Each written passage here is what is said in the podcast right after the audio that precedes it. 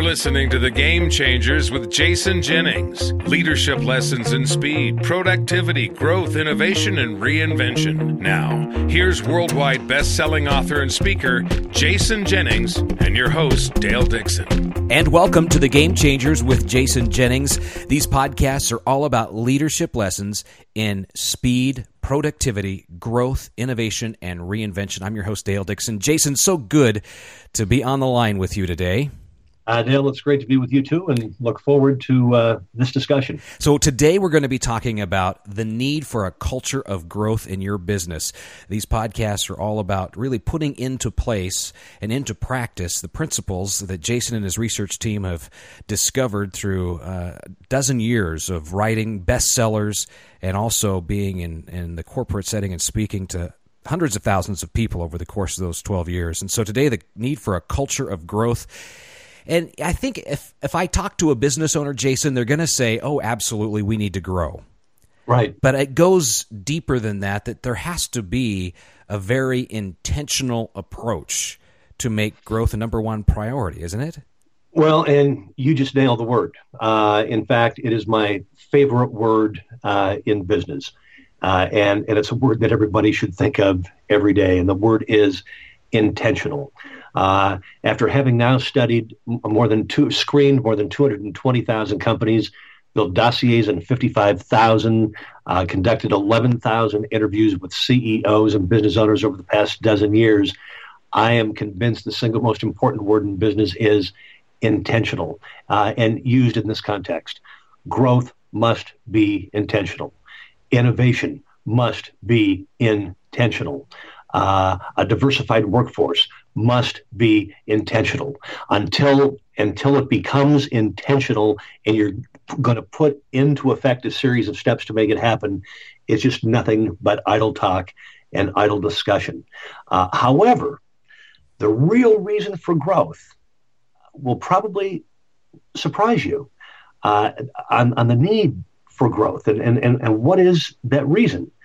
And, and the reason is is best exemplified i guess by this story uh, every year uh, during those 80 keynote speeches I get to do, I probably in the course of a year reach, I don't know, a quarter of a million people. There's a bunch of speeches with five to 10,000. There are smaller classroom settings, but it's, it's certainly several hundred thousand people. And one thing that is common to every speech is at one point, uh, I look out at the audience and I say, How many of you would like to make more money? Raise your hand. Every hand goes up. And then I say, All right, how many of you want to have a promotion? At some point. Virtually every hand goes up. And I say, okay, now I want you to shout out the answer to this one. Do you want that sooner or do you want that later? And the room resounds with sooner. We want it to happen sooner. Well, of course, unless an organization is growing, there's no more money for anyone. There's no more promotions for anyone uh, unless somebody dies, retires, or gets thrown underneath the bus. And so the reason that you grow and the reason that you're intentional about the need to grow is because it allows you to crack the biggest single conundrum, the biggest single problem that any business will ever have. And that is finding, keeping, and growing the right people. Unless an organization is growing, there's no way to find, keep, and grow the right people. This was brought alive for me as I was interviewing Mike Long, who is the CEO of Arrow Electronics. Uh, he has taken this company from a several billion dollar uh, distributor of, of componentry to a $22 billion powerhouse. And he's, he's a big former Midwest football player with a big, big heart that is just instantly recognizable. But for him, it's all about growth. Pedal to the metal, grow, grow, buy new businesses, invent new businesses, grow, grow, grow. And I remember one day I was, um, well, it was an interview, but it was a very conversational interview. And I said, Mike, you're all about growth. I mean, are you ever going to slow down? And he looked at me and he said, what do you mean slow down? He said, we'll never slow down. And I said, well, is your, is your owner, your shareholder so greedy? And he looked at me and he said, shareholder? He said, what the hell are you talking about? He said, companies that act out of the short-term interest of their shareholders do stupid things. They shut down factories, they lay off people, they slash product offerings. He said that we're not growing for the shareholder first and foremost. He said, Jason, I am surrounded by 25,000 of the greatest workers in the world. And he said, What I can tell you is every one of them wants to make more money. At some point, every one of them is going to want more challenge. And if they can't make more money, I mean, if they can't get challenged, they're eventually going to leave. And if they leave, they either join my competition or they become my new competitors. He said, My challenge is to stay ahead of my people. He said, That allows me to keep the great people. He said, That's what allows us to stay ahead of the customer. And that in turn is what allows us to stay ahead of our shareholders' needs, wants, and expectations.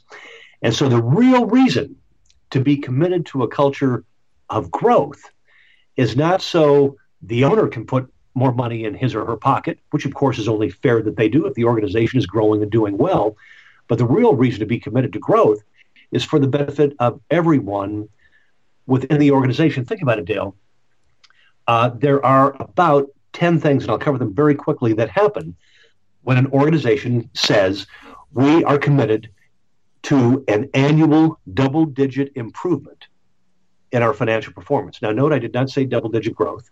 Double digit growth is very hard to do. For my book, Think Big, Act Small, we studied 72,000 American companies and only found 10 that have been able to achieve double digit organic growth for 10 years in a row in both profits uh, and uh, revenues.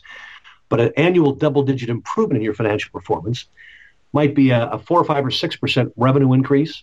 It might be increasing your profitability three, four, five, six, 10, 15% because of increased efficiencies on the inside, productivity uh, increases, or it might be occasionally buying another small business. But the magic number seems to be that when you're doing when you're achieving this double digit improvement in your overall financial performance every year, that that's what allows you to crack the code. So here's what happens when you do that. Number one, it attracts the right people. I mean, can you imagine telling somebody, "Now we'd like to hire you, and uh, but what you have to know is, uh, you know, we're not really going forward here, kind of going backwards here. And uh, but why don't you come and join us? Well, I mean, you know, who who, who would take a job there? I, I, I mean, unless somebody was, was virtually unemployable elsewhere. So, a commitment to growth attracts the right people. It keeps the right people. There's no reason for them to leave. It grows the right people. Mercifully, it gets rid of the wrong people. It gets rid of the naysayers and the whiners and the whingers and the people who say, ah, it can't happen and the best days are over, etc. It improves the fortunes of families. Let's talk uh, about that. You said merc- merc- mercifully. Yes. That was a, word, that was huh? a key word. word. Yeah, mercifully, not mercilessly, but mercifully. Yes. Uh, helps the right, the wrong people exit the organization. Yes. What do you mean by that word? And and and how does it how does that work? What's that look like? I'll, I'll give you a great example. Uh, when I'm asked who the best company in the world is, the best led, best managed company in the world, I have no hesitation. It's uh, a steel company in America called Nucor Steel. Uh, in the past 10 years, Nucor Steel has taken the time it takes to make a ton of steel from 11 hours to about 10 minutes. They've never had a layoff in the history of the company. Their average steel worker makes about $120,000, $125,000 a year. They have led the S&P for the past 10 years in terms of stock performance. If you work for Nucor Steel and have three or four kids in college or university or vocational institution, it's paid for by the company. Uh, uh, unless you're an executive, as Dan DiMicco says, executives make enough damn money uh, to send their own kids to college. Uh, they have a great pension program, except for the executives. Again, he says executives make enough money; they can take care of their own pensions. It's a it's a most remarkable company.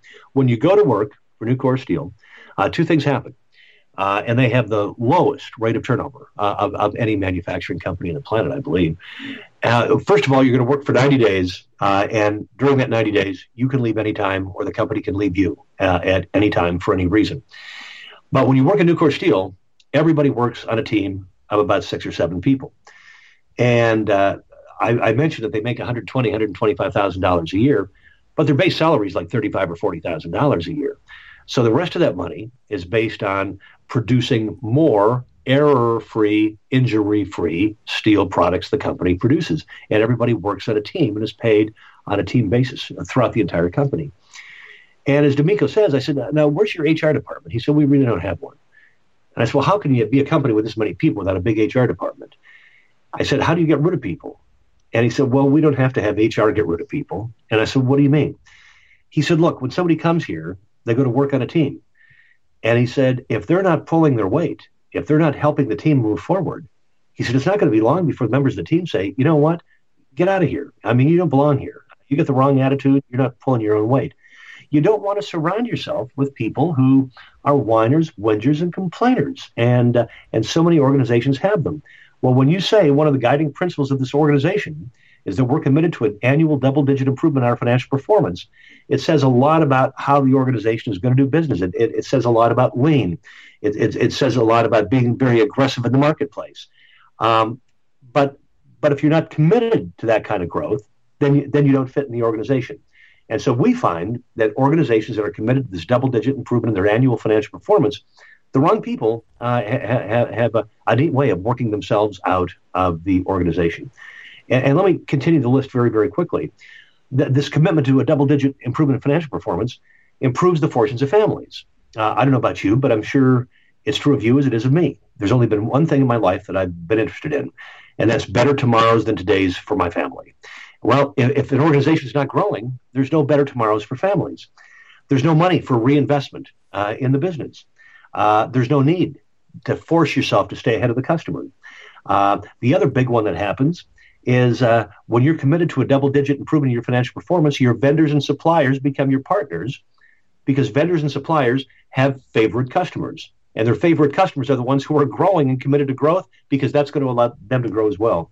It keeps the attention of investors, it makes communities better places. But most importantly, the biggest thing it does is this I love to ask people if at some time during their life they were part of a winning team, were you part of a winning baseball team or basketball team, or uh, you won a spelling bee, or uh, you set a record for selling Girl Scout cookies, or I, I, ask people, have you ever been part of a winning team at some point in your life? And uh, there's always lots of heads and audiences nodding, yes, yes, I remember. And so I, I go out and I say, well, what was yours? Well, we were a group of uh, ne'er do well uh, seniors and juniors in high school, and we weren't supposed to have a chance, and we and we won a, a statewide championship or whatever might happen to me. And I say, I look at them and I say, you still think about that? Oh my God, yes. I mean, was that a magical time in your life? Oh my God, yes. Do you still stay in touch with some of the people? Oh my God, yes. Well, you see, it's the responsibility of an employer. It is a it's an employer's responsibility to make certain that everybody works for them feel, feels that they are part of this incredible winning team and they can't imagine ever playing on another team because it's so good, it's so wonderful, their soul is fed, they're doing well, they're providing for their family, they're sufficiently challenged, they're on a winning team. That's the response. It's not the responsibility of the worker or the employee to make that happen uh, because of a good attitude. It is truly the responsibility of the leader to make that happen. Well, what better way to make that happen? What better starting point? I mean, than to have a, a growing organization. You know, when money's coming in the door and growth is taking place, everybody just has a slightly bigger smile on their face. And I'm going to go back to this word intention and intentionality through this this conversation because it's so important in every single step of the way. But if the business owner is saying, "Well, I intend to do that," intend is a lot different than being intentional. Uh, uh, is it ever? Uh, I intend to do that. Uh, the road to hell is paved with good intentions, I, I think, uh, is the saying goes. Yeah. So the idea, though, is uh, how do you intentionally spread this idea of growth throughout the organization so that you have the buy in? of the employees and that they really feel that they are part of that winning team? Yeah, there's only one way to do that. Uh, and, and, and, and first, it begins with this. Um, if you really want to buy yourself a Learjet and a, and a McMansion someplace, and that's the reason you're committed to growth as the owner of a business, uh, I believe that people today, especially young people, those uh, 20 to uh, 35 or 40, have the greatest BS meters on the planet, whether they even know it or not. And so the, the first thing you have to have is you have to have a sense of authenticity about yourself. Uh, when you look at people and say, we want to grow this organization for the benefit of everyone, and everyone is going to share in that, you better mean it, and it better be true, or you're going to be seen as being fraudulent. But but you have to do it one on one. One of the one of the great men I wrote about in my book Less is More is a guy by the name of Bill Zollars, And Bill Zollars. uh, uh, many years ago, saw that he was not going to become the CEO of Kodak. I think he was the one person who might have been able to save it. And so he left and, and became the CEO of, uh, of Yellow Freight. And when he got to Yellow Freight, it was his first CEO position. He took a look at the balance sheet and he realized the company was going to be bankrupt uh, in 14 months. Uh, you look at the current assets and marketable securities and uh, the lines of credit, the company was going to be bankrupt in 14 months if they stayed in the freight business. And so he decided that the only chance, uh, the only chance they had was to become a logistics company and a, a company that sold transportation solutions as opposed to simply a trucking company. And at the time, they had 60,000 unionized drivers who hated the company. And they had horrible labor relations for, for years and years and years and years and years. And Zollars needed them uh, on his side. And so for his first year on the job, he would leave Overland Park, Kansas every Sunday night. And on Monday morning at six o'clock, he'd be at a yellow freight depot someplace. And during the course of a day, he'd be at four or five freight depots. And the next day, four or five or six more. The next day, four or five or six more. Uh, he and his number two guy, Greg, over the course of a year, covered like 500 of the yellow freight depots. And uh, he would sit down with the people and he'd say, Look, labor relations in the past have been horrible here. They've been strained. And uh, I probably don't have a whole bunch of credibility with you, but, but let me tell you how the cow ate the cabbage. Here, here's the story. Here, here's the balance sheet. If we stay in the trucking business in 14 months, you're not going to have a job. I'm not going to have one either. There will be no company. But he said, if, if we can turn this into a logistics and solutions company, he said, we got a chance of making it. And he said, if we make it, guess what? There'll be more money for you. There'll be more union jobs, and hopefully I'll be rewarded too. And he just met with people one on one, sometimes groups of two or three people, sometimes four or five people. But over the course of a year, he met with everybody. And I remember asking him, I said, Did you get everybody on your side? And he looked at me and he said, You don't need to get everybody on your side. He said, You need one more than 50%. And he said, That then beca- starts becoming the culture of the organization. And that one more than 50% starts working the bad apples out of the organization. He said, You don't need an HR department to do it. The people will do it themselves. So when when growth when you want to grow for the right reasons and you meet with people and you say, this is why we must grow, it's for the benefit of all the stakeholders. And everybody is going to benefit. And I need you to be on side with that. Man, I'll tell you what, I, I, I, I believe that most people, I don't find many badasses out there. I say 98 or 99% of the people I bump into are pretty good folks and, and, and want to do the right thing and given the chance will do the right thing. But they've never been invited before. Uh, nobody's ever thought enough of them before to sit down with them and invite them someplace and promise what the journey was going to be and, and what would happen as a result of, of, of the journey. So it all comes back to this to this sense of authenticity. And so, one, the double digit improvement in your financial performance must of necessity be a guiding principle. Two, it must be based and on an authentic care and compassion and consideration for all the stakeholders uh, in the organization. And during an upcoming episode, we'll, we'll, we'll talk about stewardship because that's what stewardship is. Stewardship is saying, as the owner of a business, I, I, I have four constituencies here. I have the workers. I am responsible. I have customers. I am responsible. I have vendors and suppliers. I am responsible. I have owners or shareholders. I am responsible.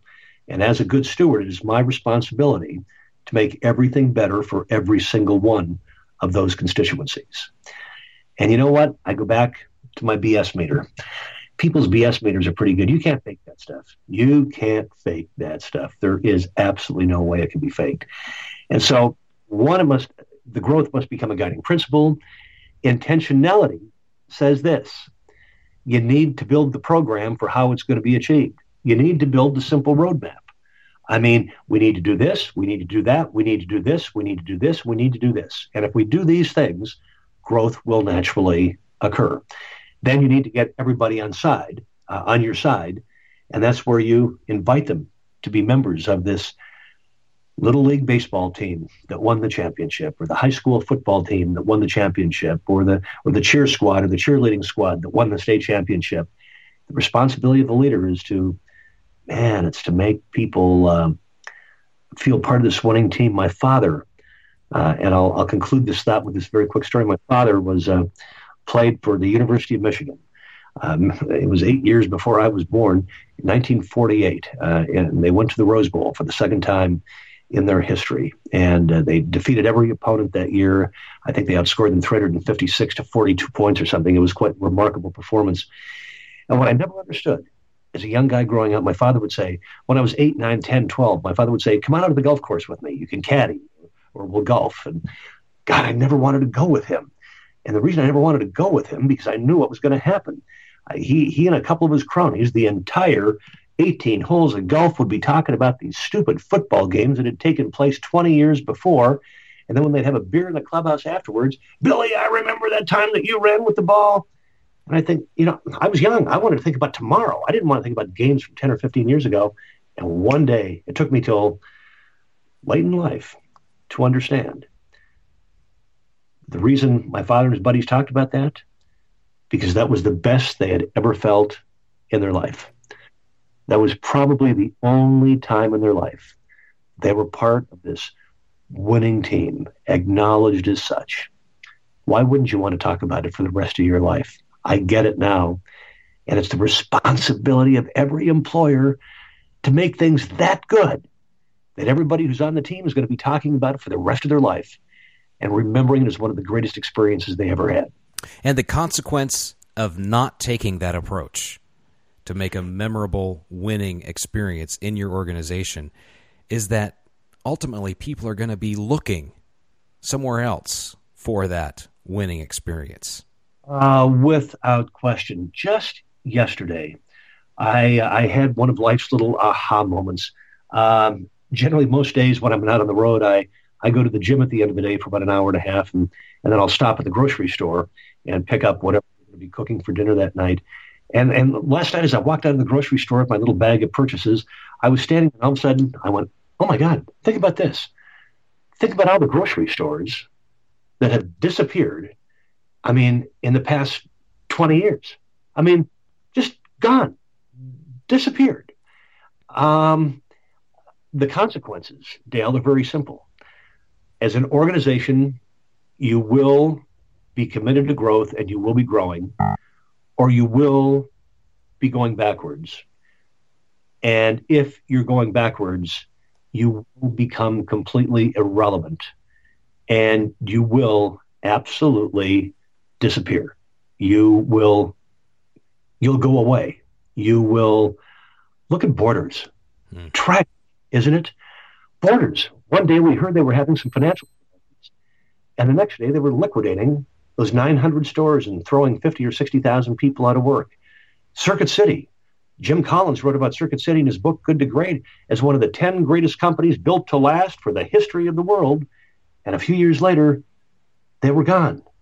Take a look at BlackBerry, who kept promising the BlackBerry 10 operating system next quarter, next quarter, next quarter, next year for two years. And in two years, they became a complete irrelevance. The cost of not being committed to a double digit improvement in your financial performance, the consequences of not getting everybody on the greatest team of all time is ultimately complete irrelevance. You'll disappear, go away. We want to leave people on the bright note. And so just the, the reminder that double, it's about double digit improvement. We're not talking about something that is so big that you can't wrap your head around it as in double digit, double growth, double digit growth, but double digit improvements and it's about finding, keeping, and growing the right people. It sure is. I mean, to to sum it up right there, it comes back to the people and the people who are around you and really creating those win situations. So that's a you've you've really boiled it down and got it down to the core essence of what it's all about when you think about a culture of growth and uh, that it's about real authenticity, it's about transparency and honesty for the person who's running the business, and some great insights for us for the game changers. You're listening to Jason Jennings. Coming up on the next podcast, we're talking about your book, The Reinventors, and it's the art of the small bet. We're looking forward to that conversation. Jason Jennings, thank you so much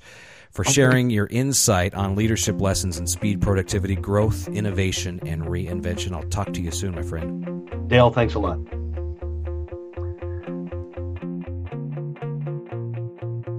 You've been listening to The Game Changers Leadership Lessons in Speed, Productivity, Growth, Innovation, and Reinvention with business thought leader, best selling author, and keynote speaker, Jason Jennings. Read Jason's most recent New York Times bestseller, The Reinventors, and visit his website at jason jennings.com.